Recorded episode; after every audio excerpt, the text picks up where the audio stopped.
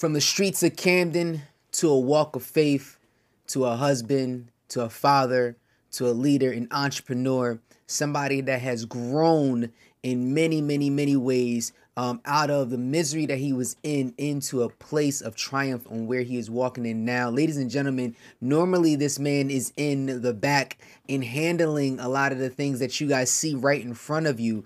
But today, Matt in the back becomes Matt in the front because today he is our next guest on the Unshakeable Conversations podcast. Matt, what up? What up? What What's up? good, what up? What good? up? I am here. Yes, Matt in the back to Matt in the front. Yeah, yeah, yeah. I'm so excited. This is the guy, ladies and gentlemen. This is the guy that y'all been seeing, producing everything that you guys see.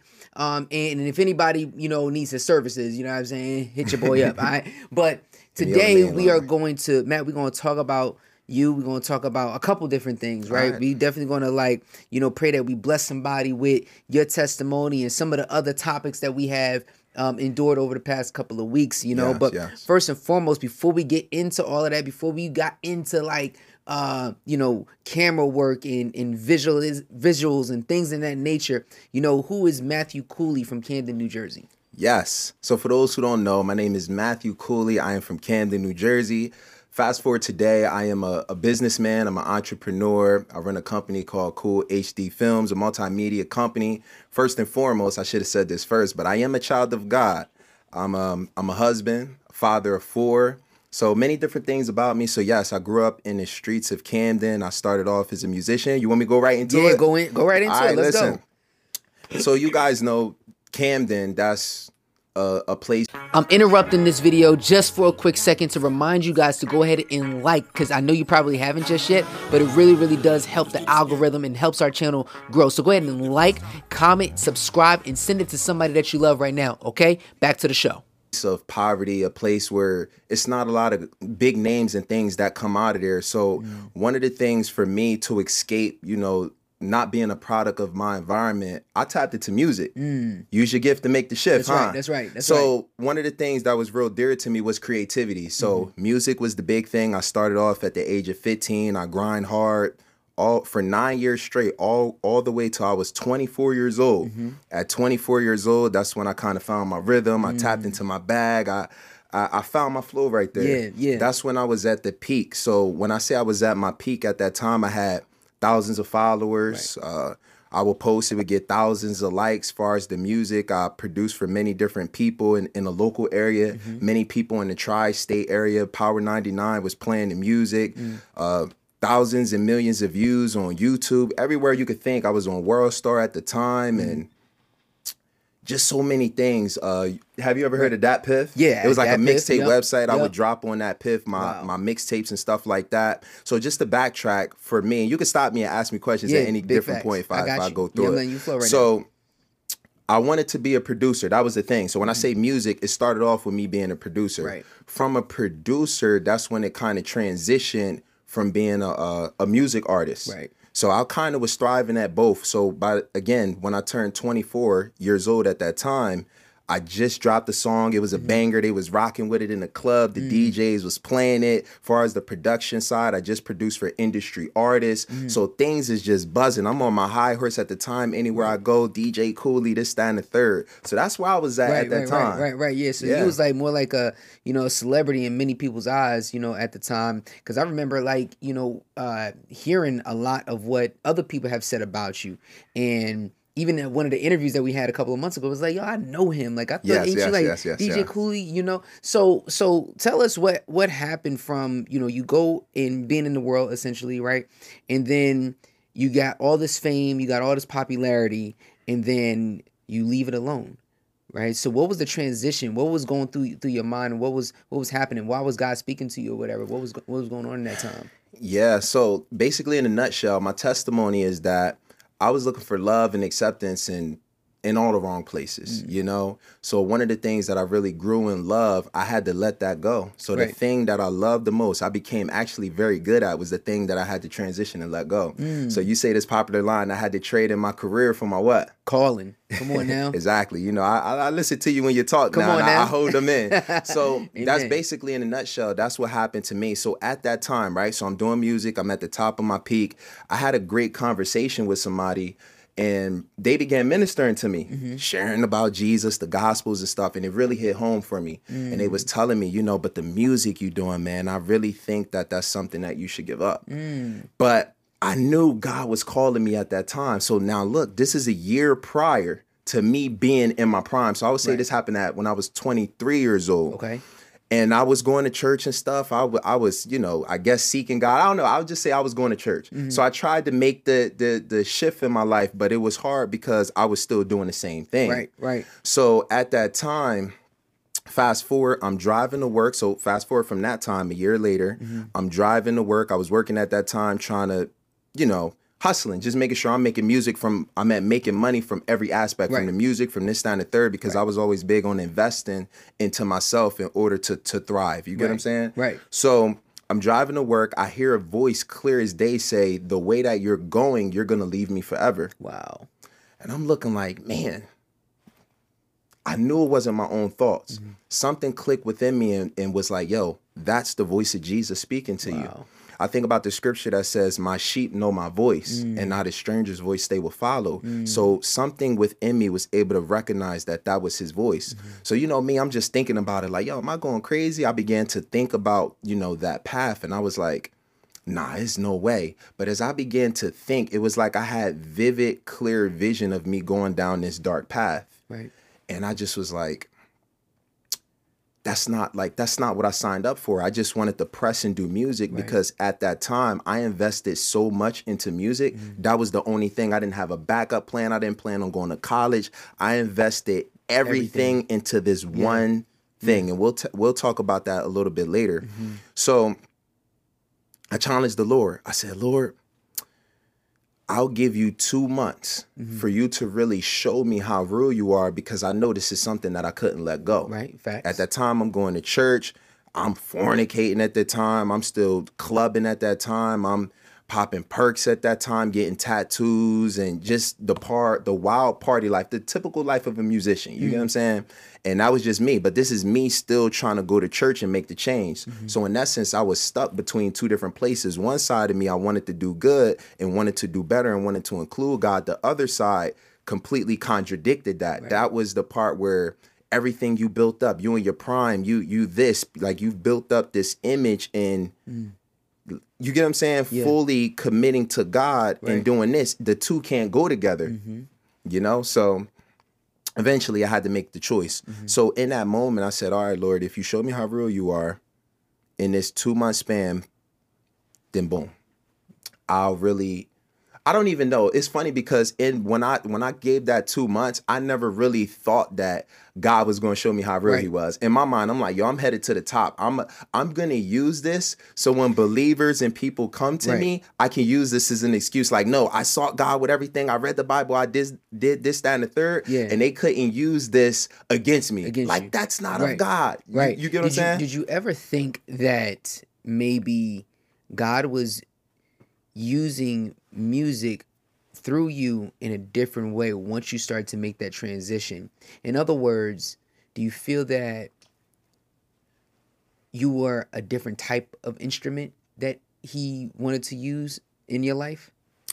I would say definitely. Um, not in a way today, but at that time, you know, I began to really try to do better. You know, I tried to began to be faithful, you know, in my relationships. I tried to, uh, well, my relationship, mm-hmm. you know, with my wife, which was currently my girl at that time. Mm-hmm. I stopped using profanity and stuff like that. I would give like a lot more encouragements and stuff. Mm. So I was, I was, I was, I was being, I'll say a little light. I was Yeah. being a little light. Yeah, yeah, yeah. Fact. So what are so so for somebody out there right now that's like listening, what were some of the lessons that you had to learn in that transition? Did you get pushback from people? Like when you start transitioning over, like, oh, you're not now you're not going into the clubs no more, you're not making music no more, you're not doing this stuff no more. So what was that like if you're leaving this world Yes. of popularity and then coming into a world of faith? Like So talk. Maybe you have been enjoying what you've been watching so far, but guess what? This only happens with your support. This only goes to another level with your support. Welcome to the Unshakable Studio. As you guys can see, some of the background on what we've been producing over the past couple of months and actually the last couple of years on where we have grown. We went from, you know, in my house and in my my, my studio at home to now actually producing something of quality to help you guys see a great visual but also enjoy a great conversation conversation. Now, we want to take this thing to another level. In order to take it to another level, we need your help. So, we're asking that you guys maybe consider go ahead and donate into our Cash App, our Venmo, or even joining our Patreon for as little as $5 a month to keep this thing going so that we can keep blessing you guys with great conversations, more intel, more insight that help you in your personal life and professional life go to another level. With that being said, go ahead and like, subscribe, comment, but also more importantly, help us grow, help us get to the next level by making this nation unshakable.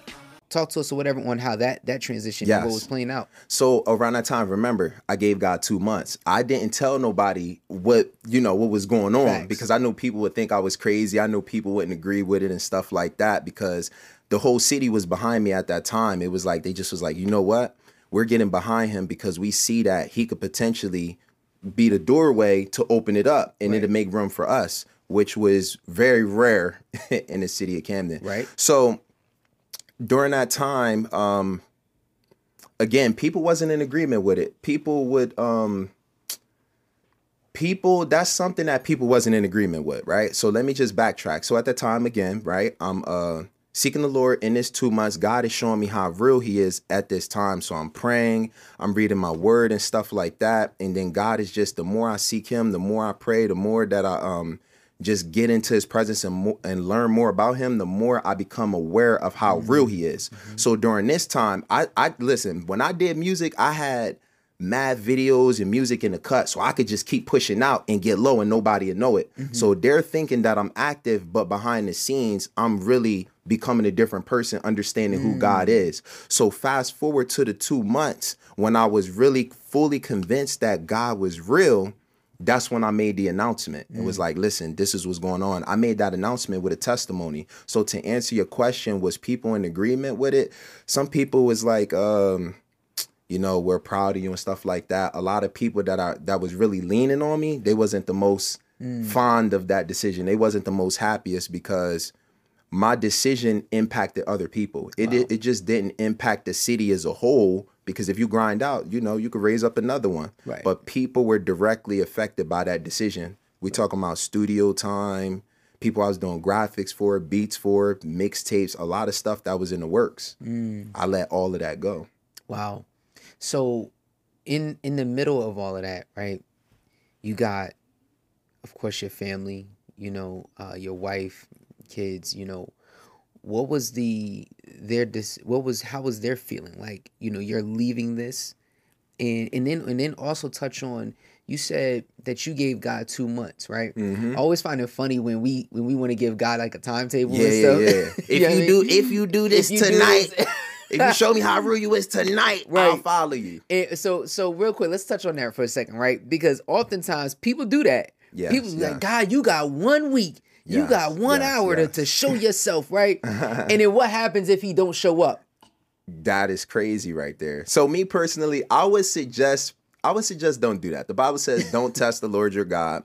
Um, me personally, I believe God was being humble. You get what I'm saying? He was literally meeting me where I was at. At that right. time, he was calling me. I didn't know. But see, one of the things I would say that I did that was different was we give God ultimatums, but we don't change. We want God to do all the work. So we say, God, if you do this tonight, or if you show me how real you are, but you're not willing to put in the work to, to study to show yourself approved, you're not willing to humble yourself to seek and find and mm-hmm. ask. You, you understand mm-hmm. what I'm mm-hmm. saying? You're mm-hmm. not willing to put the things away that's causing you to be separated from God.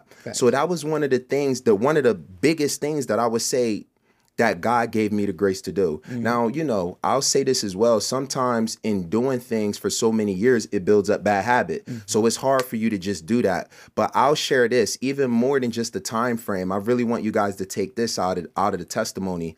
Once I sought the Lord for two months, I cold turkey everything. I'm talking about no drinking, none of the stuff I was doing, tattoos, clubbing, all of that, going out, fornicating, just all the shenanigans, watching things I shouldn't be watching online, if you understand what I'm saying, like feeding my flesh, um, just all those different things. Mm.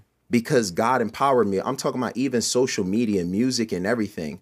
God empowered me not to do those things. So that's the bigger question that I would encourage people to ask God. Lord, if you're really real, Lord, empower me as I seek you. The things that's that's causing me to be drawn away from you, empower me to let those things go that I so that I can draw hmm. closer mm. to you. Does it make yes, sense? Absolutely. Because there's a change that you have to make in order to really get the results like anything. Right. Right, right, right. You got to do something. You got to do something, right? Faith without works is what is what is dead. So in this in this process, right? Because I'm just trying to grasp it, yes. you know, for the audience as yes, well yes. too. Because there's somebody out there right now that is on some, they're battling back and forth. They got one foot in, one foot in, one foot out. They hot or they they not hot nor cold right now. They real lukewarmish. Yeah. Okay. Which the Bible sits there and says or whatever that if you lukewarm, pretty much Jesus is gonna spit you out, right? What's the encouragement you know for the young man or the young woman that wants to be like they're pulled so much into the world that they're so comfortable in that that they don't see anything else right? They don't see because you said somebody came to you and started ministering to you yeah right? But but what if somebody doesn't come to them in a sense right? And i'm pretty sure that god is going to always send send people but what what happens when the blinders are on for this particular person and they're going down these these dark roads right and for the person and they may need to hear this maybe it's not a minister that ministers to them directly in yes. person but maybe it's something like this absolutely I would say that God has created each and every one of you that's listening with a purpose. It's not a yeah. coincidence that you were created literally at this point in time. You could have been created in ancient times, Greek times, somewhere Facts. in the future where I don't know, your best friend might be a robot or something. I know that sounds crazy, but mm. we just the way times is moving, you don't know. Yeah. But you were created literally for such a time as this. Mm-hmm. And everybody has that question within to say, hey, why am I really here? And everybody has a void that they're trying to fill, mm-hmm. whether it's the love and acceptance part that we were talking yeah. about.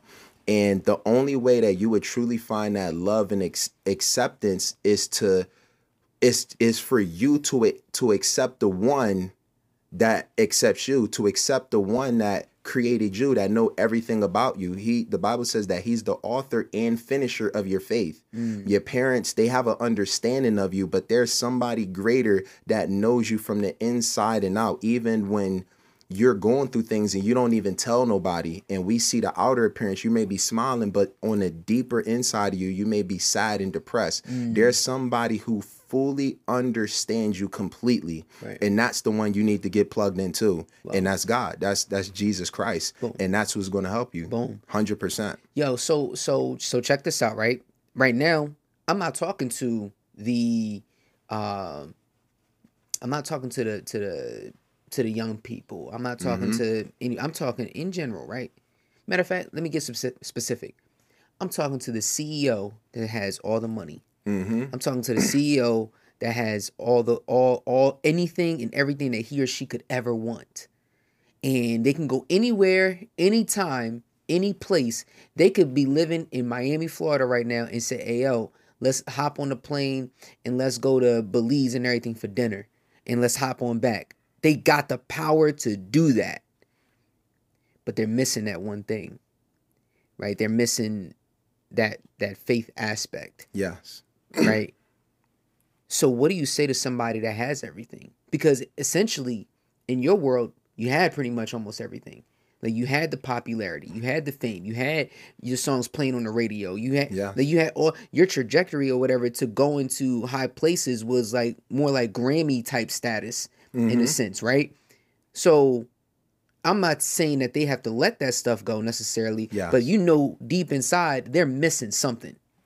I was I would say this, and I love to share this as well too. Yeah. So it doesn't take for you to hit rock bottom in order for you to find out your purpose and calling. It doesn't mm. take for you to you for you to go back to to hitting the bottom. I'm talking about where you lose everything in order for you to see God. See, God oftentimes do that because it's to humble you. Because when you're at the top of your game, that's all you can see: the hand claps, the praises of people, the the the checks, the money coming in, everything that you ever want.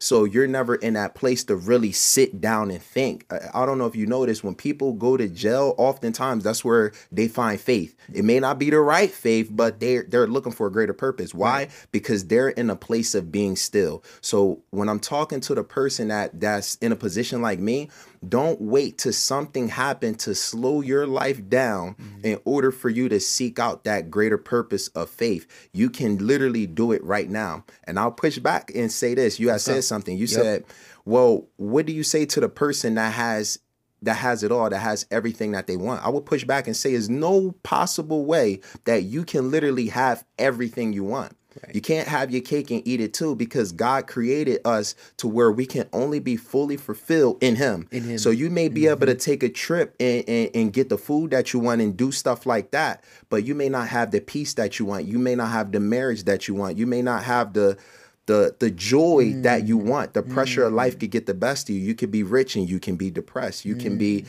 you, you know what i'm saying you can have the money but your marriage cannot reflect that mm-hmm. and you're mm-hmm. trying to compensate with trips and stuff but there's an inner void yeah you may be insecure it may be something that you just never really feel good enough i think that's i think it's funny you say that because you know recently we had the you know one of our most viral videos and everything go out on instagram where i'm talking about um, the me being able to confide in my wife and um, release some form of stress or worry or some type of burden or anything like that and being able to just uh, express that to her and what i'm going through emotionally right and it's funny you say that because there's always a void but here's yes. the thing some the, in the comments you already know in the comments they was they was going crazy where you have people that are saying things that were against what I was saying. Yeah.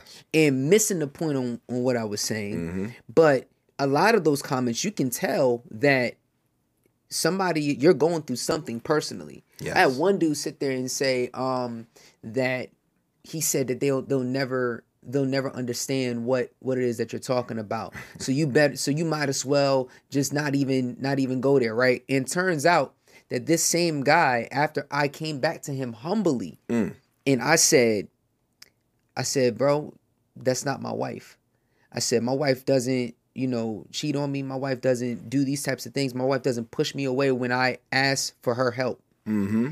And he came back and said, Kenny, I think you may be the exception because, you know, um, of the way your structure is already set up the way that your family is set up, how you love your children, and just by viewing on your page and seeing everything that you've already done and accomplished, it seems like you know you already know that God is already with you and, and, and He's blessing you. However, in my situation, he was like, I've been married 14 years, and my wife, you know, is is uh, has betrayed me, cheated on me, all these different things. So what I know to be true is that most times when people disagree it's more so coming from a personal standpoint on what they they've gone through and they're not looking at it from you know a much more general scope on what i'm trying to say right wow.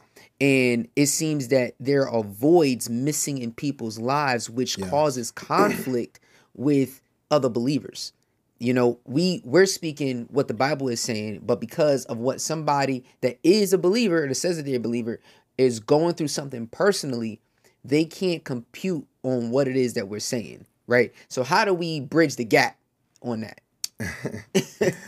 I mean, again, there has to be a greater resource, a source of power, something in your marriage. Other than that, you're you're left to figure out what works best for you. Right. You get what I'm saying? Meaning that society may say this, YouTube channels may say this, books may say this, but mm-hmm. there has mm-hmm. to be a common denominator. Like yeah. there has to be a, a, common ground in your marriage. Because if she believes this way and you believe this way, it's, it's going to be at odds. So he said something key. He said, the structure, the way that your house is structured and the way things are set up, that's where the success is. So Mm-hmm. what I get is there's two people walking in agreement. You know, there's a scripture that says, "How can two walk together lest they be agreed?" Right. Now you both agreed to get married, but that's just the beginning part. Mm. Now what else do you agree with outside of we want to spend the rest of our life Right. with each other? Right. Because that's not going to be enough to hold you over.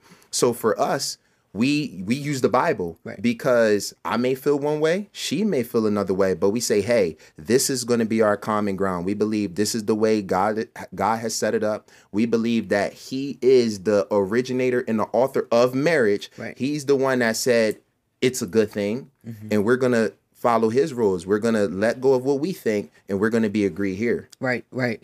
I think that that's a good statement there because for me and my wife, we have um, you know, in our house we have uh the oil painting and it has the day that we was married and on that painting uh there's a uh there's a there's a braid coming out of it, right? Three ropes, pretty much, but it's braided and basically saying a um, three folded strand um, may not be easily broken. Yes, yes, yeah. And if I'm one strand, my wife is the other strand, and God is the other strand, and they all come together, right? So anytime that there is any type of pushback or discrepancies or anything that is a disagreement in our household, it's much harder to bring us apart, even though we disagree. Like your hair could be turning on you or whatever, but the fact is, it's still going to stay, you know, uh, braided up because it's much harder to uh, dismantle the braid than an actual twist. It's funny. That's that's exactly what I was thinking too. I was ready to say for any of the women uh followers, by the way, Right. you know that when you going on vacation and you want your hair to last, you don't get the two strand twist. You don't, you don't get the kinky twist. Yes. Because it can unravel. You get them tight,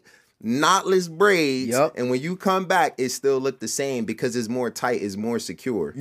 So it's the same way. Mm. it's the same way right so what if what if people started putting their marriage Mm-hmm. in that in that actual way right what if people started to see their marriage more because the statistics show that you know 50% of marriages and everything end up in Mm. divorce right and then on top of that it's like after what one two years and then most people think that it's a financial issue or infidelity issue but in reality it's more of a communication issue right? Facts, so people have more um, issues on communication rather than you know finances and money because the money could be all good but they may not agree on the money.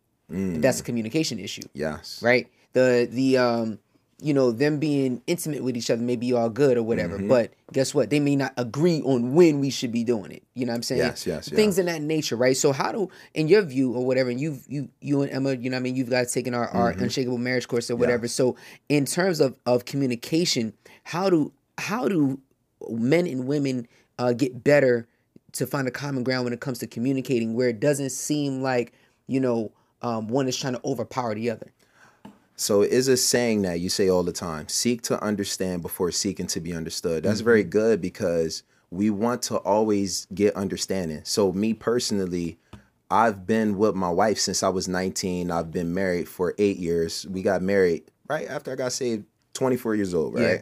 So, we've been married eight years one of the things I have to remember, she's not the same person when I was 19. She's not the same person when I was 25. I'm not the same person. Now we're both in our 30s. We have to learn how to communicate better and communicate different because the way I respond now is not the way I respond when I was 19. Mm. So when I was 19, I might have been more passive about the finances. I might have been more passive about things. My wife is older than me, so it's easier for her to just, you know, handle her things like handle her stuff. I'm the young whippersnapper. Mm. But now I'm in my 30s. I'm like, you know what? I'm more of a man now and I'm more mature. I have to take charge. I have to lead my family. I have to be that provider. So that takes a different style of communication because she mm. may not be used to me being more assertive in these different areas. Right. So out of nowhere, if I'm just like, you know what, I'm a man now. Let me be assertive. That's like a hard switch. Right. So you have I have to be able to communicate like, hey, as I'm more maturing, as I'm more growing, I'm learning these different things. I want to be able to lead. How can I build the trust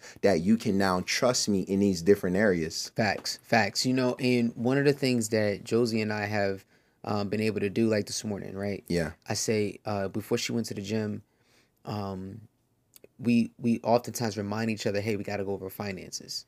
You know, in finances, that conversation for real, for real, it's not an hour conversation. It's literally like five, ten minutes. What we got going on, right? Where's the money going? How we supposed to move it? This, that, and the third. And it was we were always at such a peace and everything at this moment in our life because I feel that with this peace that we have when we have our finances flowing through, it makes our jobs a lot easier because we know where we're supposed to be going and what's left over and what can go go where. It's more so of us being the masters over the money and and not the, the money being masters over us. But that takes the communication that we need within each other, right? Now it wasn't always like that. It was times or whatever when me and Josie was, you know, uh we was head to head because we didn't know how to communicate. Now, when it comes to you know more urban type families, Mm-hmm. right? And I don't even say urban type families. It could be any family really. You're not shown necessarily how to communicate, Yes, that's good. right? We're never really shown on on what level should we communicate on because there's a narrative out there that you know uh, men are this and women are that, Mm-hmm. whatever, and I think that causes the friction because if you are more so known as a dictator, Mm-hmm. then then you have so many more issues in in your marriage or in your Yeah. relationship even with your children because even with your children your children may not respect you because of how you communicate to them right a person that is growing up they may feel like okay well i'm you know i feel some type of way your feelings in that type of sense is going to end up taking over Yeah. even if you are like three years old four years old you only been here a little bit you know the feeling of that's not how you're supposed to be talking to me right Mm. so in terms of so talk to us about how you know the communication aspect from a faith standpoint right so from a faith standpoint communicating with, with god like on this next level that you on like what was that communication like like how is god really communicating to you Wow. to get you to where you need to be today Nah, that's that's a good question. I, I wanted to go back and ask. I wanted to go back and ask you a question. Is that okay? Mm. yeah yeah yeah for sure So you were saying that um, you and your wife, y'all really get into the finances like Mm-hmm. five five minutes and y'all done. So my question for you would be, how often do you guys communicate? Is it only when it's detrimental? Is it only when it's down to the wire, or do y'all build up a system it's, of it's, it's consistency? so it's every couple days right? So every couple days we have this conversation. So in reality right we're spending we're actually spending an hour or so on our finances per week mm, right? So that we know it's just that the conversation isn't so long because we know exactly what's coming in when it's coming Wow. in right? Um, on top of that of course we got the quickbooks now which makes things a little bit easier and everything for us because we see where the money is going and everything is labeled and organized right? Yes. so i'm more of what you call um, a protagonist right Mm-hmm. and a protagonist is somebody that is you know well organized in, in that sense right so Mm-hmm. i took this thing six, 16personalities.com if y'all need y'all if y'all need to go ahead and get y'all joints right go ahead and get that right yes, sir. but my whole thing was with with Josie and I, how it started to work, how it started to flow. Mhm. It started with a piece of paper, Yes. right? And started writing stuff down, writing it down, make it plain. And when we start writing it down, making it plain, we start seeing where where the money is going. Mm. Because before we would get money and we would be getting like a good amount of money, and it's like, where's the money going? Mm. Where's it flowing? And we just paying stuff, or we just buying stuff. And now it's at a point where okay, let's let's hold on a second. What needs to be paid? What's the top priority? What's the miscellaneous? Right? What do the kids need? You know what? What are the what are those things? What's left over? Right? The priorities, the tithe, the you know the the um the property tax, the the mortgage, all of that stuff. You know, top priority, insurance, blah blah blah. And how those conversations flow now, it's a lot less stressful because we start making it a habit of Yes. hey, let's talk about let's talk about the money. You don't have to be people are afraid to talk about money. Wow. It's taboo to talk about the finances because of what people are used to seeing when it comes to money on how they feel money has broken them apart. Mm. You know what I'm saying? So for us, we got tired of being a slave to the finances. Mm. And we want there's things that I've written down already. Like, you know, certain things that have happened this year. And I'm like, yo, by this time, I want my family to have X. And I wrote wrote the whole thing down. God, this is what happened on this day. Blah blah blah blah blah. You know what I'm saying? And this is the vision that I'm that I'm shooting for moving forward. And just those little things as well too help you help change where um how the conversation of money is supposed to flow, especially and then you communicate and then I communicated it to my wife because I want her to be in it's not just my vision, it's our vision. Yes, our. Right. And when I communicated to her, if she's in agreement or has anything to add on to it, boom, we add it on. Wow. So that's good.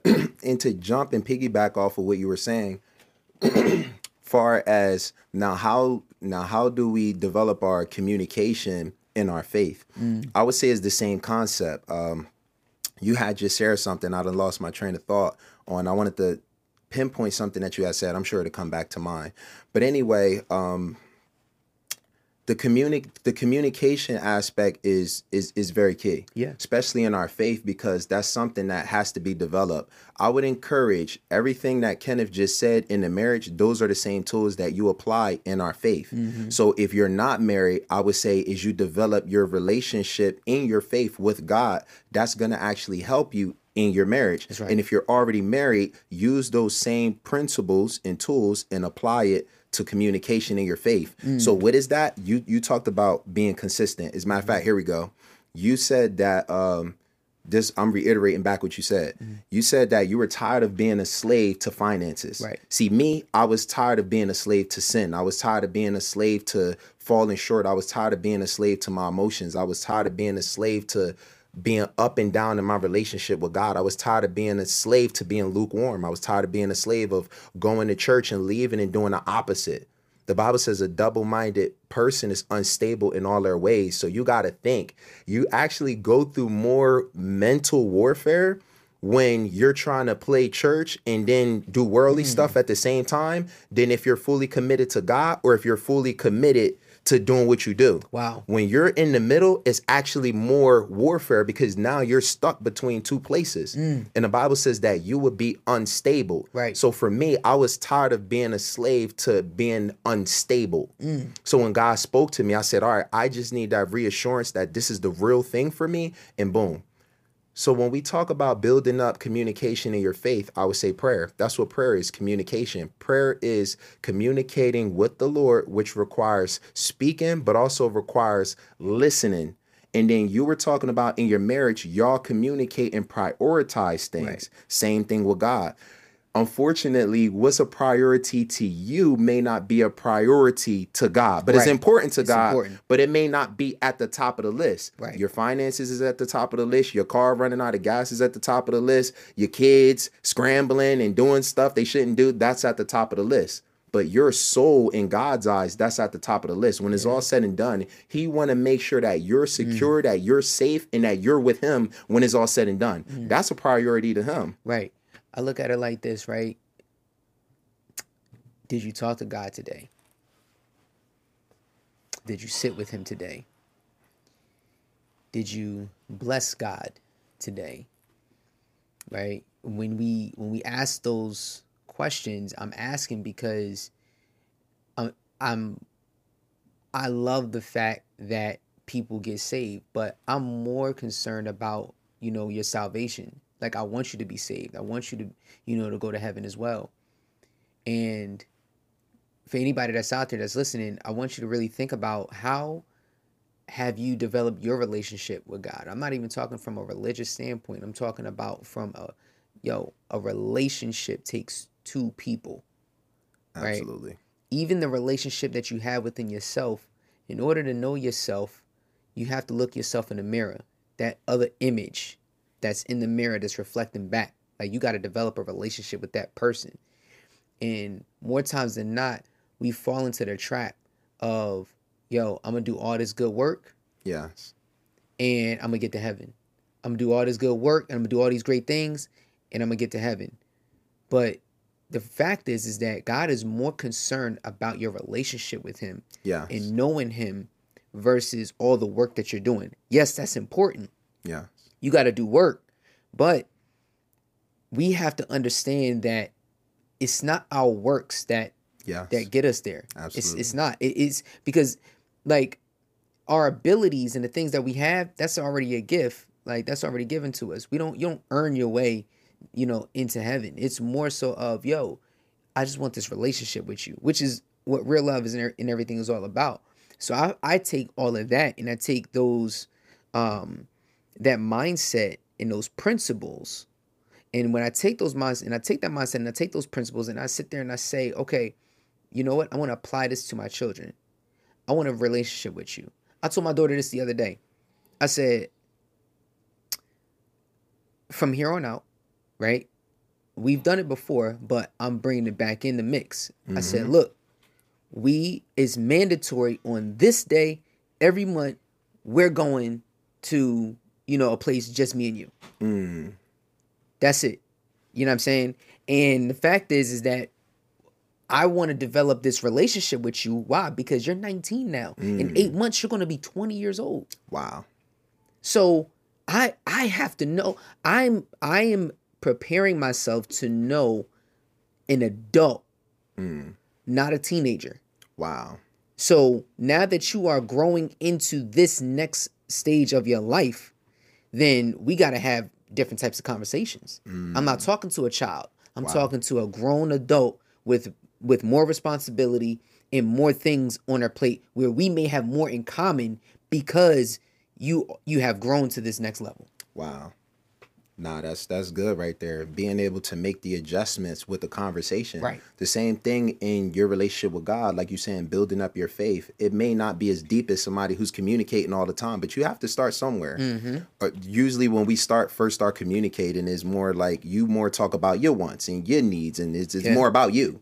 But then as you continually develop, like like any relationship, is like, all right, well, what do you think about? Because like you said, it it, it takes two. And you said something about the salvation thing, which is key. Is is I look at it like a marriage. That's when the work actually began. It's mm. no work that you have to put in. A marriage is just two people just saying yes. Yeah. But after the two people say yes, that's when the work actually began. Mm-hmm. But you knowing that you're married now, you're you're sealed in that marriage. But now the work begins and in a marriage with God, He's always saying yes to you. Yeah, it's up to you. Do are you are you ready to stop dotting around? Like, are you are, are you yeah. are you ready to commit? Are yeah. you ready to be faithful? Are you ready to get off the gram and all of that type of stuff and be mm. fully committed? He's already ready and He's waiting. That's it's the same type of thing. Wow. So after that, you make that commitment. That's when the work actually begins. Right. But it's not the work that you have to put in in order for the marriage. You get what I'm saying? Facts. Facts. You know, I look at someone like a um recently I seen someone uh, I think in Blac Chyna. Yes. Right? And I seen her give her life to the Lord and, and and I didn't even notice or whatever, but she had I guess gave her life to the Lord uh maybe a year ago or something mm-hmm. like that, right? And we just now kind of really seeing um that you know all the things in all, all the changes that she's doing and she was she was um getting rid of a lot of the tattoos and the mm. things that she um, got when she was young and when she was in the world and that she didn't know about, mm-hmm. right? Mm-hmm. And it's it's crazy because she's of of a huge influence yes. in the world. And I can just see a lot of young girls sitting there seeing like, wow, like, you know, why is Blac Chyna going from ratchet, you know, to, you know, having this uh this faith in her? Like what is what exactly is that? Right. And it's funny how God work, right? Yeah, It's funny how God works. Sometimes God could take somebody that's at like the top that has massive influence, right? Yes. And then break them down no matter mm-hmm. how much money they got, no matter where they at, no matter what they've done in the world, it don't matter because at the end of the day the Bible says that every knee shall bow, yes. right? And he could take somebody with 14, 15 million followers and I would say a vast majority of that because this person changed yeah. their mindset. Like, what's the boy name? Um, oh man. What tattoos all over his face? Yeah, John, yeah, yeah. John, come on, yeah, John Gabbana. Yeah, Gabbana, like bump, bump. yeah, gang. yeah, same thing. It's yeah. like I see God more in recent years doing yes. more and more. I'm not saying that He hasn't done this before, but I see it more and more in pop culture where He's changing the uh the dynamic Yes, like the people that you least expect. Right. Yes, right. absolutely. And he's always done that. Yes. Right? Even in the Bible, like you wouldn't expect a Saul to turn into a Paul. Absolutely. Right? So in in in regards of, you know, going to this level in uh the change And once you going back to your testimony, going going back to that, and you've made a full blown shift Yes. into in, into this change, right? Because you can you can attest that you are. We can compare that, right, to like a John or a uh, a Blac Chyna of sorts. Yeah. You know, someone like that. That's safe to say. And now you you have had a massive influence on so many people um, that a lot of people probably don't even know like who you had an influence on. Yeah. And my question is, you did it without social media. You've done it without, you know, the Instagram and all of that, right? So you don't necessarily need those particular tools to help somebody receive their salvation, right? Yeah, absolutely. I would even go back and say this to to just finalize the point of the testimony because remember we were talking about how you don't have to hit rock bottom.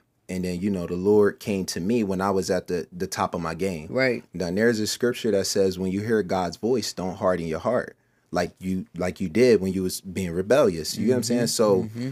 when you a lot of people is hearing God's voice, right? Celebrities, people that you see all over the place. Now it's up to them to respond. Mm. We want God to respond, do the work, pick us up, but you have to choose. It's a free will thing. Mm-hmm. He's not putting you in a headlock like, yo, you better be saved right now. Like you, you my Right, son. right, like right, you better do what I tell you to do. He not like that. He give like any good parent. He teach you, he show you, and then he let you make the decision that you want to that you mm-hmm. need to make. Right. Right. So during this time where God was showing me how real He was, right, showing me different things, prayers being answered, and I'm being fully convinced. Right. Mm-hmm. There was a time where after the two months came right because remember we talked about the two month trial that i gave god in my in my ignorance but thank god that he was uh patient and you know he met me where i was at so two months come, exactly two months. I get a phone call. Guess who it is? It's the record labels. So they're like, hey, you know, the song that you produced for this big artist is going to be on his debut album, and we want to pay you. We want we want you to we want to get the paperwork and stuff right. They needed the the tracks for the files and all that type of stuff to finalize this deal. I'm like, I'm just looking at the the the uh, time frame of everything. I'm like, wow, it's two months that just passed. The thing that I've always wanted is literally right here. And it's like, wow. So I have God being real right here. And then I have the labels and everything that I've always wanted. Them calling me and, you know, me building more connections and getting that industry check, this, and the third. And I said this I said, Lord, this is the this is just me, right? This is my exact words. Lord, this is the dumbest decision I'm ever gonna make, but Lord, I choose you. I, I told God that the dumbest decision I'm ever gonna make, but God, I'm gonna choose you. Fast forward today, it was the best decision that I ever had to make. Wow. Now I share that to share this point. See, God showed me how real He was, and that's when I really had to make a choice. See, me saying, God, I give you two months, that wasn't me making a choice. That was me, that was God bringing awareness. That was the initial conversation. But then after He showed me how real He was, He said, Hey, now you get to pick and choose. And I mm. was able to choose with a clear conscience. Mm. So sometimes even when you hit rock bottom, that's not really the test when you go to God. The test is when God bring you back up to where you was at, if not further, how are you going to respond? Are you still going to have a yes? Can you give God a yes when he pick you up from rock bottom or mm. do you only have a yes when you get what I'm saying? When you're at the rock bottom, you on- you can only give him a yes there, but not when you're you're up. So, Wow. You know, I'll talk about my I have many rock bottom moments, yes. right? And I look at those moments and as you're talking, I look at those moments and I'm like, man, God, how many times was I at rock bottom and I mm-hmm. didn't listen? How many times was I at rock bottom and you just kept me? Yes. right? You kept me close. You kept me like right here. And one of the rock bottom moments was when, you know, I was in a position that I don't think no man would ever want to be in. And that was the position of when I had a child, raised her for two years, and then found out that that child wasn't mine. Now, me, I grew up in the church, but at Yeah. the time I wasn't going to church. Mm-hmm. And it's like, could that been a moment where God was like, I'm trying to get your attention? Right? There's been many moments where God has stripped things away from me, Yes. just to get my attention. And I would sit here and deny him because I wanted to do what I wanted to do. Yeah. Right. And at this moment where I found out that she wasn't mine, Mhm. dog, that's like the biggest gut punch in the world that Yeah. no man wants to go through. Absolutely. Right. Especially if you're somebody who wants is a loving father. Mm-hmm. Like no man wants to sit here and and go through that. So the day that I found out that that you know my daughter wasn't biologically mine, Wow. it was like like everything stopped. Mm. The world stopped. Dance stopped. wow. Everything was just like, you know what? like and as I reflect back on it, Wow. I realize how good God is.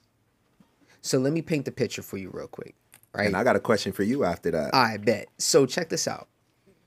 So on January 24th, um, this is around 2008, I found out that my the the the little girl that I was raising, right, that I thought that was my daughter, wasn't my daughter. Mm. That was she was not biologically mine, right? I'm married at the time as well too. So when I'm married at the time, you know, I find out on January 24th, and I found out when I was teaching the dance class Mm-hmm. and I get home and everything was just like my world was just going upside down. I told my ex-wife, you know, uh, don't come home. Because if you came home that night, Mm. I may not be here doing this podcast. Mm. Right? It was that it was that real for me, Wow. right? And when I found that stuff out, my life was just flashing before my eyes. Like, why me? Wow. Why did I go through this? Why did I have to go through this? Why what, what was what was the the issue in God? Why did you tell me or why did you pull this away from me? I'm I'm I feel like I'm doing what I'm supposed to be doing. I'm doing a, a lot of great things, you know. No, I'm not. No, I'm not perfect. No, I'm not. I'm not the best. You know what I'm saying? And and yeah, I have my flaws, mm-hmm. and, and and and I have my flaws even inside that marriage. Yeah. But I didn't deserve this, right? Mm. And this is what I'm telling God. Like I'm angry at God right Yes, now, yes, right? yes. So, I I believe that all things work for the greater good. Yes.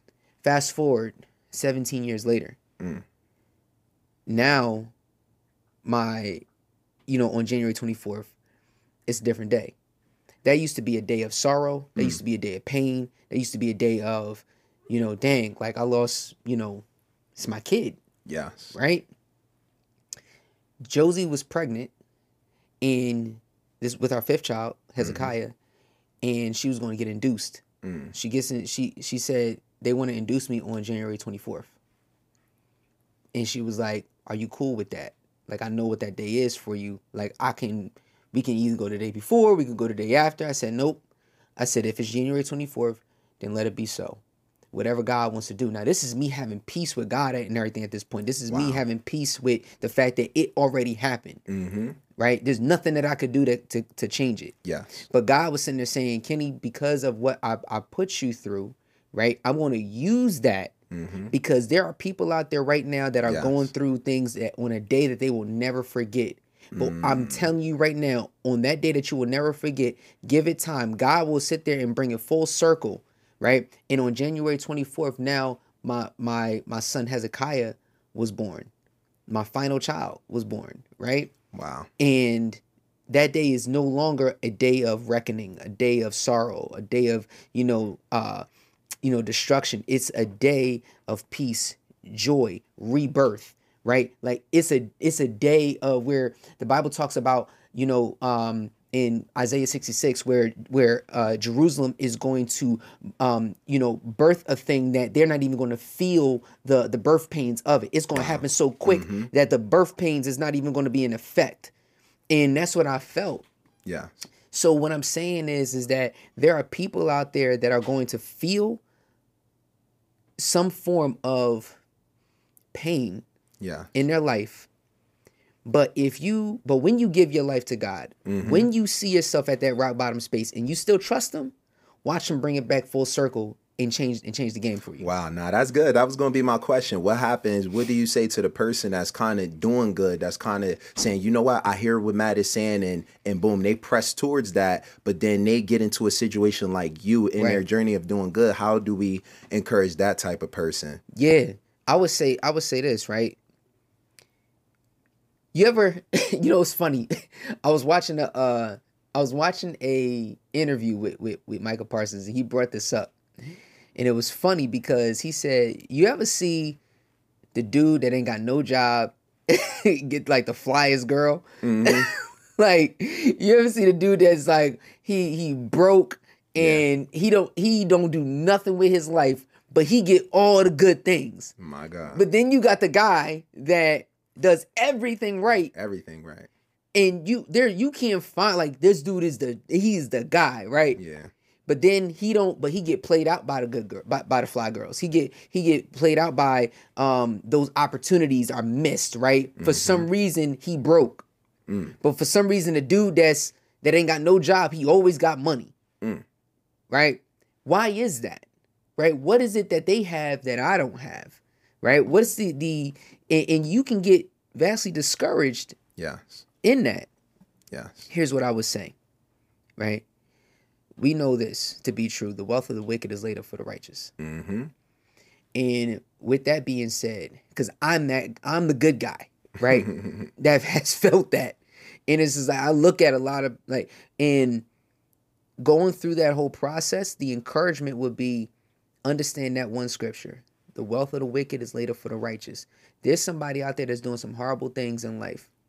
But guess what? They doing all this work, right? But because of your faithfulness, because of your righteousness, because you sat here and believe that that God's word remains true, and your patience, because it's like it'll blossom like no other. It's mm-hmm. going to give you, you know, a life that you can ask, think, or imagine. And I would I would dare say that it's this word that keeps coming into my mind these last couple of weeks, and it's called press on. yes, And if we don't, we have to understand how to press on, even when we are in a situation where we feel like everything is against us. Hmm. And when we when we feel like everything is against us, when we feel like, oh my God, like you know, the world is crumbling down on me. yeah, Like, why me? Like, God, I'm supposed to be living like this. I'm supposed to be living like that. But are mm-hmm. you really? yes, Or are you or are you a, a, a, a an example of hope that because you are still pressing on even in your bad circumstances, right? God is going to use that to then make you be the uh the label or the the the poster child to being unshakable. Nah, that's good because just because you have the Lord on your side or you humble yourself to God and submit Him or accept Him as your Lord and Savior, that doesn't exempt you from going through things. Right. The difference is, I would say, is what you communicated and what you were just sharing. Right. There's a greater strength working in you, helping you press on. There's that inner power, which is the Holy Spirit, God working in you, saying, Hey, Kenny, keep pressing forward. You got this. I have a greater plan. And not only is that voice like a coach, it's in, literally empowering you to press on. Right. It's not just a voice saying go, go, go, go, go. No. It's it's telling you and it's enabling you to do what you could not do on your own strength. Right. Facts. Facts. Now I want to I want to switch gears here a little bit. Right. Now you mentioned the tattoos. You know what I'm saying, and and all of that, and we could sit here and say that most people would say a Christian or some or believer has to look like this, Yeah. right? Oftentimes we stereotype, you know, uh, what a believer is, what a believer looks Yes. like, and things in that nature, right? But the Bible's very, very clear, Mhm. right? Because Jesus came down and took on, you know, the the life of a slave, Yeah. right? And what what the Pharisees thought they were Mhm. getting, they didn't get, right? Yeah. So when somebody sees someone like yourself, Mm-hmm. right? Tattoos, yeah, I mean, long hair, all of that, Yes. right? You don't look like the typical, Yes. like somebody that's gonna come out and I'm about to give you, bless you with a word, right? Yeah. So how does that? Because that blesses me. Because th- for me, that's Yeah. what I want to see. yeah. You know. But how how do you how do you navigate through that? I mean, the Bible says that man judges the outer appearance, but it's God that looks at the heart. Mm. So that mean that people are gonna judge you for what they see because that's literally all they see. Some they people see. can't see your heart unless unless you speak and literally bare your heart. But from just an outward perspective, walking by, driving by, what you see online, a picture, people are literally just naturally human nature. They just judge what they see, Mm. and not only do they judge what they see, they have a, a, a what's the word? A preconception. Is that the right Yep, word? They yep. have a preconception uh, an assumption of what's associated with this. So, for instance, right, I came from music, so dreads, tattoos, things of that nature, right? So when you just see a picture of me, you associate it with musicians, rappers, things like that, and then whatever they're rapping about, naturally you put that image on me. But the good thing is when God saves you, you literally become a new creature. Like you're a brand new person, like a brand new born baby. Right. But he does the work on the inside. Right. Now outwardly you're gonna look the same, but people are gonna know that you're changed when you open your mouth. When you get what I'm saying? Mm-hmm. That's what's gonna make the difference. So if I'm quiet, if I'm in a room full of different artists and stuff like that, if I'm quiet, we all look the same. That's right. But once we open our mouth, once we express, once we do things, you're gonna see a clear difference. Wow. So I would say be yourself. God has called you for such a time as this because in the midst of you having piercings, tattoos, and all that type of stuff, that's what he want to use. Now, me personally, I'm opposed to people. I'm opposed to when people change their image in order to reach a crowd of people. Mm. You be the image and you be the light that you're that you are, Right. because your light is gonna light up whatever place that you're going. You're not called to every place, Right. but whatever light that you are today, you go into those places and reach those people. You know what's crazy, bro? I'm gonna tell you this story. And you said, you know, a, a, a preconception. You know, I was literally at um, I was literally at where was I? At? Oh, I was I was I was at ShopRite mm-hmm. last week. And when I'm at ShopRite, I go to the checkout line. When I go to the checkout line, um, a woman comes up. She was a dance mom. I used to train her daughter back in the day, right? She comes up to me and she was one of the ones that was running the front. She was the manager of the front. So she wasn't checking me out. But um th- but she comes up and she goes to the checkout lady. She says, "Hey, um if you if you if you act right, you know, or if you do um if you're nice, you know, you may get some dance moves out of this guy, right? Like, you know, we was we was conversating, all good, all love, right?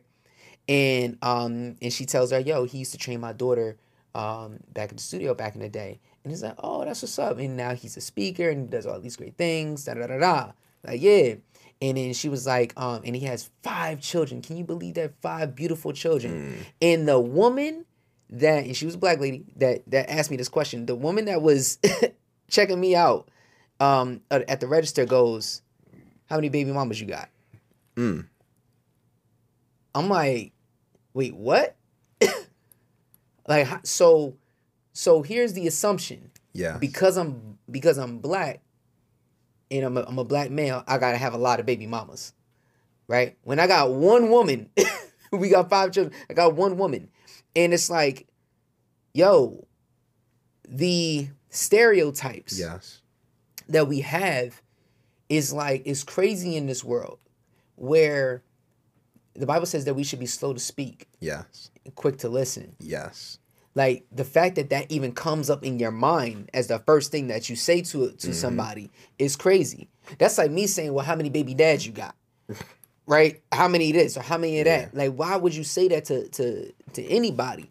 But it just goes to show, and she's a and this and this woman like she's a lot older than I am. Mm. You know what I'm saying? So like, and no this or whatever to the fact that she, I Yeah, ain't trying to call you old, but she's she's more seasoned than me. I'll put it that way, right? Yes, yes, she's more seasoned than me. So my whole thing is is that we have to stop judging people based on appearance. Yes. We got to stop judging people based on what, you know, society pretty much pushes because it could be the person that, you know, out of nowhere that blesses your heart. It could be a mm-hmm. child.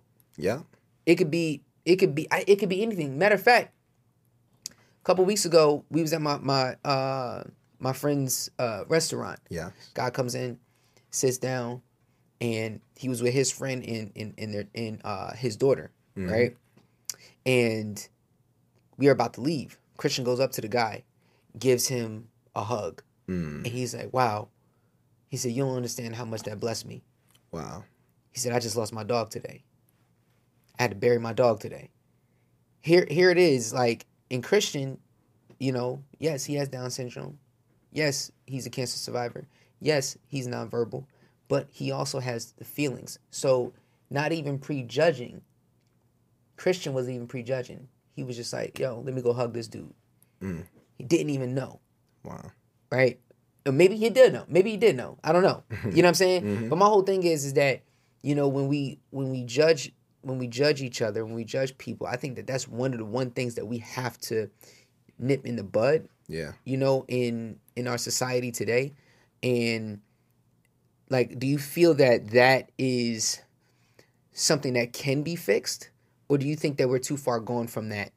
Or is it going to continue to happen so on and so forth? And or do we need better teachers in you know in society to help us teach us not to prejudge people based off of stereotypes I would say the more that we, the more as time uh, move on, the more that we'll be able to accept these different things because different people are ra- being now raised up and cultivated to to to what's the word I'm trying to use to redefine, I guess, to show a different side of it. So, for instance, we know what we have an idea on what preachers or pastors or people in the church should look like, right?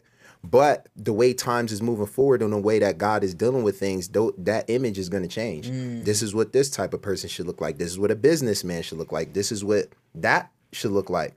So I can just give you a, a practical or worldly example, right? Like Jay Z, he gave a different example on what um, a billionaire or a millionaire look like because mm. he stopped wearing the chains. He just put on a t-shirt, mm. and when he did that, he kind of set the bar or raised the standard. Like, oh, we switching it up. We usually think we gotta flex when we were millionaires. You know what I'm saying? And it's mm. like a meme going around where he's like the richest in the room and he mm. has the least on. Mm. So I would just say that to answer your question, we want more leaders. We want more people that's going to be more innovators. We want more people that's going to that's not going to be afraid to go outside the box to change that definition of what X, Y, and Z look like. Right. If they if somebody popular in the world can do it, you can do that in any space. Mm. You know what's so good is that 10 years ago, 10 years ago, we might not have thought like this, Yeah. right? What's so good is the fact that we may not have these conversations 10 years ago. Mm. What's so good is that the level of growth that we have now, right? Even in the space of men conversating, Yes. and having these types of conversations because for a period all you see is go out get money Mm-hmm. go out be famous go out do this x y and z but the more and more i see or the more and more i live i see god changing more men than anything because of the vulnerability aspect Yes. right? And we've had hundreds of conversations on this topic, you know, where maybe being someone that can change the narrative, can change what people think is the person that's being transparent and vulnerable. You use the Jay Z analogy, right, real quick. Like, maybe that's a vulnerability in a sense or whatever. Like, yo, let's just be real. Let's take the chains off and let's just be real for a second you know, this is what a billionaire should look like and everything now. Let me just throw in this t-shirt, right? But I want to go into, you know, the health of, you know, a healthy man. When you think of a healthy man, what is what does that look like? Is that because what we look at as a healthy man is somebody from a physique standpoint. you know what I'm saying? And when we see that, it's like, oh yeah, like, you know, they got uh the muscles, they on men's health, da da da da.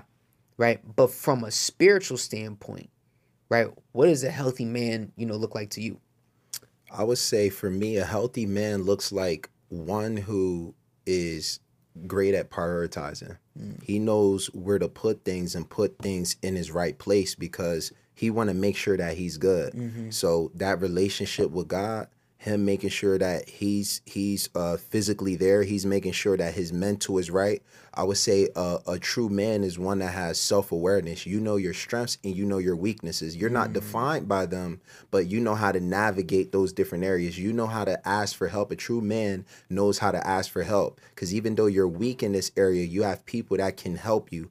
I believe a true man is one who understands they can't do life on their own, mm. despite how strong you are, despite what you think you know that your your understanding is is is gonna reach a, a, a cap is gonna reach a limit. You know that your strength is gonna reach a limit. I believe a man is one who thinks beyond himself one who isn't selfish but you think about your community you think about your children you're able to provide you're able to bring resources. Like when we look historically with men they would they were more lumped up in communities. So they would be able to help um, other people's families and kids and stuff like that. It wasn't a survivor's mentality. It wasn't my understanding versus yours. It wasn't um, i'm just to focus on my family and that's it and do what i got to do. Mm. it was more mm. of a collective unity. You could go to somebody else's child and be like hey you you ain't moving right. You get what i'm saying? Mm-hmm. and and bring that correction. I'm not saying disciplining with the rod but you can be able to say hey correct things. When you see a woman that needs help you're able to be there especially if that man was at work. Mm. so that's what i see that's what i see manhood looking like. Yeah. What were some of the biggest lessons that people could take home you know uh, from a from from that aspect right? That you that you learned to get to where you're at right yes. here like what was like a, a huge lesson to come up with just that conclusion? I would say this. One of the things i definitely want you guys to take with you is don't put all of your eggs in one basket. Don't put all of your hope into one thing. You may have an understanding on something and you may just want to keep pursuing that. You may have a gift or a talent and you may want to keep pursuing that. You may have a a, um, a job or something and you may want to keep pursuing that, but don't limit yourself. It's so much that's greater in you. Mm. One of the things I did, it was the thing I was very good at, which was music and that thing limited me because when it was time to make the shift and make the adjustment i lost my identity that's one of the mistakes in life i did more than one time where i've put everything about me my personality who i am the definition and all of that into what i do mm. so to make it simple i want to say that you're not who you are because of what you do mm. but you do what you do because of who you are but in order to do what you do because of who you are, you have to know who you are. And I would even go a step further to say that you have to know whose you are. Mm-hmm. Because when it's time to adjust, you won't feel like, I got to give all this type of stuff up. I got to trade in everything I worked hard for 20 years. No, you're building on family, which is just as important. You're building in financial wealth and literacy, which is just as important. You have other many gifts and callings that you have.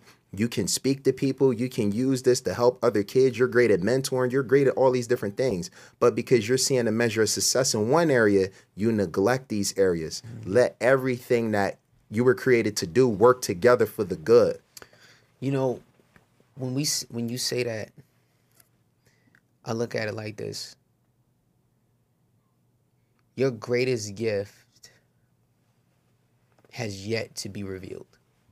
Yes your greatest gift has not even been displayed to the world yet. And the reason why it hasn't been displayed to the world yet is because somewhere along the line you're not willing to sacrifice where you're at right now and put your flesh under submission because you're comfortable in a position that satisfies your current situation. Mm-hmm. And it's not until you become uncomfortable yep. that you become unshakable. Yes. Right? It's not till you become uncomfortable to where you become undeniable. Mm. Right? It's not to where you become uncomfortable to where you start loving unconditional. Mm. Right? And when we say, and when we go to that next level and say, you know what? It's time to be uncomfortable. Like, I have to do this. My gifts have to be pulled out of me. I cannot die full. I must die empty. So if that is the case, like I've got to do everything in my power to sit there and say, you know what? I'm stopping this cold turkey. No longer am I going to, you know, cheat. No longer am I going to do drugs. No longer am I going to fornicate. No longer am I going to steal. No longer am I going to lie. No longer am I going to do the things that, you know, got me here, quote unquote, right? Because what got me here ain't gonna get me there, Yes. right? These those things got you materialistic things that are now dead Yes. because once you've bought it, it decreases in value. But once you buy in, once you buy the truth, you sell it not. Mm. You you buy the truth, you sell it not. Why? Because of the value of it. The value of the truth. It, it- you cannot sell that, mm. right? You buy it and you sell it not. So I would say that in a world on where we are living today, men, women, it's time to be so uncomfortable Mm-hmm. that this is tough to say. It may split up, it may split families, it may split dreams, it may split desires that are not of God Mm-hmm. right? It may split certain things, but it has an ultimate reward. And this is a heavy thing to Yes, say. Is an ultimate reward at the end. But there's going to be people that you can't talk to no more. There's going to be things that you can't do no more. Mm-hmm. There's going to be a life that you just can't live anymore. Mm-hmm. The question is is are you willing to take on this challenge? Are you ready to do hard things so that you can receive in the end, right? And it's not saying like I'm not talking about like a Santa Claus type of thing like hey, if you do this good or whatever then boom, like you're going to get some presents at the end. No, no, no. What I'm talking about is far far deeper than some fairy tale. I'm talking about something that is going to be everlasting, ages upon ages upon ages upon ages upon ages, something that doesn't end. Cars get made all the time. Yes. Houses get made all the time, right? Money gets printed every single day. But what you can't buy is the eternity, right? Of where you go. Like, I'm trying to go to that next level. You know what I'm saying? Yeah. So, Matt, if you want to speak on that as we as we end it off soon, yeah. Absolutely. See, some of us we've reached the top level. We've reached the top level to where we've been trying to get to. And like Mm. you're saying, we've got comfortable there. And you're crying out to go to the next level. You're crying out to to press a step forward. Mm. But when you press a step forward, you now become the bottom of that level. Right. So if you're at level nine and you're seeking to go to level 10, you have to go up that level and be willing to go to the bottom of a new, place, a new level, a new place, and to begin to grow there. Yeah. See, me, I had two choices when you hear my testimony. I had to either press forward and learn something new because remember, the music is something that I gave up. Or the other option was to go back to the music because that was the only thing I knew. I knew nothing else. So I was in that middle place of being uncomfortable. I was at the bottom of a new level. So I didn't want to go back. The only option was to go forward. But moving forward was very uncomfortable. Moving forward, I had to relearn who I was, my identity. I had to learn who God was. I had to learn what are things I like outside of music. What is it like to to go a day without music? What other hobbies do I like? I had to rediscover myself, which was very uncomfortable. But in taking that time, it helped me discover I love to share with people. I love to coach people. I love to mentor people. I love to share, empower people, and things like that. I didn't realize I was even this great at speaking because I was so shy to even speak in front of people. I just used my voice for music. But mm. once you cut that beat off, I, I was in fear and trembling. Mm. But I didn't realize I have a desire for people to want to change. I have a desire for people to understand that they have a greater purpose in all of this stuff. Even the gifts and talents that you do have, it's not made for just selfish reasons. Now, God may use it for to to provide for you because the Bible says your gift uh, make room for you and bring you before great people. That's right. But everything that God is giving you is to help somebody else. It's for you to be a light and for you to bring transformation. For you, when you go in the room, what changes when you walk into the room? Is everything the same? Does people get hyped? Do people get quiet? What happens? But you wouldn't understand that until you make that adjustment and you become that light. Right. So now, so so what's the first step that somebody has to do, right? In order to to get to this change, let's just say somebody, all right, cool, they they trading their career for they calling. What what's step number one? What am I what am I doing? trading in their career for their calling, what's step number one? I would say the reason that you even asked that question, not you, but the viewer, the reason that you're even asking this question is because something on the inside is calling you. You you you feel dissatisfied. Is is a discontentment there. Right. So that's step number one. Mm. You have to have that discontentment because you're not going to want to change if you're comfortable. Mm. Something has to push you to want to change. Mm. So acknowledging that you need change is number one. What's step number two? Pursuing what is that change exactly? Do you feel like God is calling you? Do you feel like another job is calling you? Do you feel like finances is calling you? Do you feel like you want to be a greater husband? Do you feel like you want to be a mentor? Like, what is the thing that's calling you? Mm. because the challenge becomes you may want to be a mentor but you're working a corporate job making great money but something about when you're with the kids something about you just helping young children and helping them grow and understand life and give an identity you feel more fulfilled there so that's step two what makes you feel fulfilled when you do that very thing Right. Wow. being able to identify that Mm. And then I would add on step number 3 mm-hmm Right. Once you've, you know, finished step number two and you, you got the fulfillment going on, yeah now it's time to attack. yeah Right. You got to attack it. Be strategic. Yeah. Strategy is key. Like we have to make sure that we have a firm foundation in what we're about to embark on. Yes. If we don't have this foundation, if we don't have um, these things, then guess what? Then there's going to be a house that's going to keep getting knocked down and knocked down and knocked down all the time. I'll give you an example, right? Just the other day, um, my house got tested. mm. My house got tested the other day. There was a storm that hit my house, and it hit the entire not just my house, but it hit the entire um, area that we live in. And not only that, did it hit the entire area that we live in? What ended up happening was the tree fell down and grazed my house.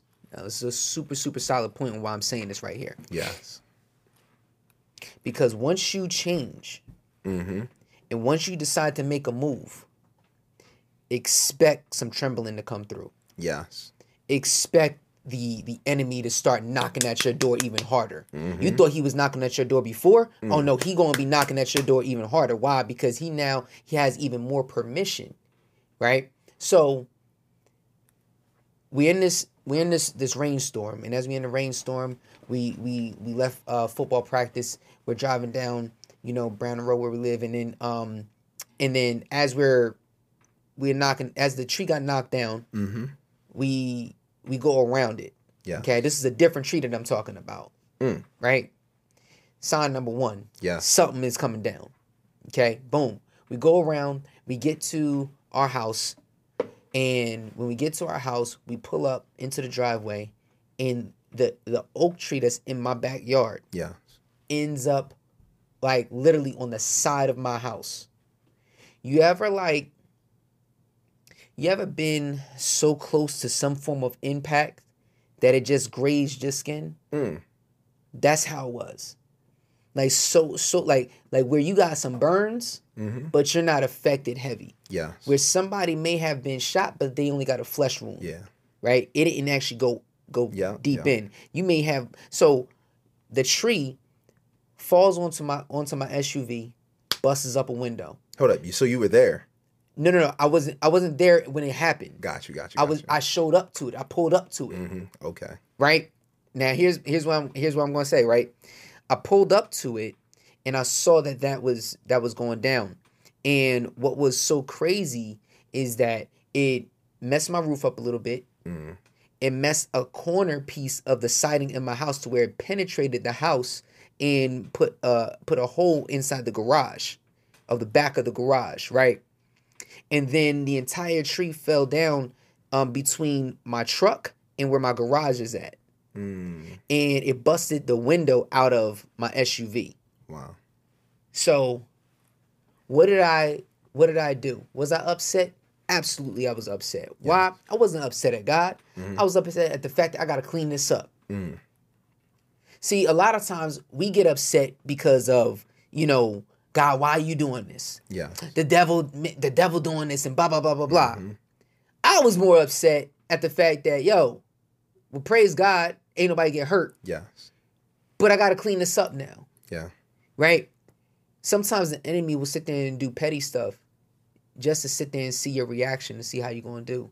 To try and sit there and be like, God, see, I told you they was going to do this. God, I told you they was going to do that. I told you they was like that, right? But sometimes God will sit here and give give the enemy permission to go ahead and test you, Yeah. right? And I'm sitting here, I'm like, man, you know what? Praise God that we had the finances and everything to go ahead and flip it around. And within less than 24 hours, everything was fixed. Like it never even happened. Right? So, yeah, your house is going to get tested. But it's because of the firm foundation that I have with God that I was able to uh, take that on and say, all right, let me call a couple companies up and get an estimate. Boom. And here's here's how God here's this is the crazy part. I looked up this one company, five star rating. They came out within 45 minutes of me calling them, gave me a quote, and they was like, look, we can do it for this price. I said, you know what? That's a great price because I know for a fact or whatever, this big old tree, any other company probably cost me a couple thousand dollars. Mm. This company, nope. Boom. He was like, yo, I have the crew out here in 45 minutes. Came out in 45 minutes, they had that thing cleaned up in an hour and 15. My my point is this is that don't be intimidated by the storm. Yes. Don't be intimidated by what storm what type of storms come into your life. If you have a firm foundation, then you can sit here and clean up anything at any given time. Yes, it may take a little bit more time. Yes, it's going to take a little bit more money. Yes, you did not plan for it, but we should always be prepared for the disasters that come into our life. Why? Because guess what? They're going to happen, but they're only going to ha- they're you're only going to fail at it if you don't have the foundation that you have. Wow. Nah, that's good because everything that is gonna um anything that can try you. Talking about uh there we go. You know, whatever you believe in, because we're we we touched on a lot. We talked about believing in your calling and Right. pressing forth and things like that. If it's a true calling, then it's always gonna be it's always gonna point back to you doing it no matter what. Does that make sense? Right. So what is the thing that makes you want to get out of bed and keep going? What is the thing that if a storm come, despite it all, you're still gonna want to keep doing it, even if it's a bad day. Yeah. Because everything that could be tested, it, it will be tested. Mm-hmm. And everything that will be shaken will be shaken. Mm. And even if it's a, a gift or a calling or something that you're supposed to do, it's times where a bad a bad enough storm could hit and you, you're gonna want to give up. Yeah. But see, that's where we learn perseverance. And I want to tip my hat to you and say good job because even though that storm hit, let me ask you this: Was all the houses around you affected, or was your house the only one affected? Only mine. See, your house was the only one that was affected in that instance, but I find it interesting and not a coincidence that your book is called Nobody's Gonna Save You mm-hmm. Leading Through a Storm. Mm-hmm. So a storm came and you still had to literally lead through that because you still had a meeting the next day. We still got the podcast Yep. and this, that, and the third. So you still had to press on even when hardship came, even when a setback came, you still had to press forward. Yeah. So I find that like not just a general testing, but a personal testing. Yeah. Because that's what you share leading and overcoming bad storms. Absolutely. And you had a literal experience where you had to overcome a storm that hit you literally, Mm. Yeah. not metaphorically. Yeah, absolutely. And that's the thing. Storms are going to hit every single day. Yes. We have to, we have to understand that. Like I don't think anybody can go if it's possible. It's possible to go a full day without anything bad happening. But it's very rare because you're going to get upset. You're going to get, you know, um angry at some point. But I would dare say that it is when you have that that calmness in you, Yes. that patience, hmm that perseverance, all of that that are those are valuable tools to overcoming any storm. Yeah. Your house can be falling apart. But because your foundation spiritually is strong, hmm it may get trampled on, it may get hit, it may even get penetrated to a certain point. Wow. But even if it falls down, God can always raise a new one Mm. because you found because the foundation remains there. Wow. You know what I'm saying? So it's like from a dance perspective, I don't I, I've retired from dance. Mm. I still dance. I still Yeah. get down. Mm-hmm. Why? Because I want to make sure that my foundation is still intact. I'm not working on new moves. I could if I really wanted to, if I apply myself to do it. But the fact is, is that I'm just making sure that my foundation is clean. Mm. And the reason why I'm making sure my foundation is clean is because guess what? Somebody's going to need this foundation. Wow. Somebody's going to need the foundation that that I have. Mhm. So I make sure that my foundation is always tight, no matter what. Like I could teach, they can come up with their own new moves. They can be their own unique self. Yeah. They don't need me to teach them new moves. They Mm-hmm. only need me to teach them the foundation. Wow. That's good. Amen. And then turning pain into purpose. Absolutely. So Absolutely. Brother, listen, man, this has been an awesome, awesome conversation. Now before we before we chop it down, before we let it go, I need to I need you to tell the people, you know what I'm saying? Like number one, like what is something that you want to leave them with that's going to help them and elevate them to being unshakable? Yes, I would say this, and um, this is the statement I was going to make, and I'll end with it.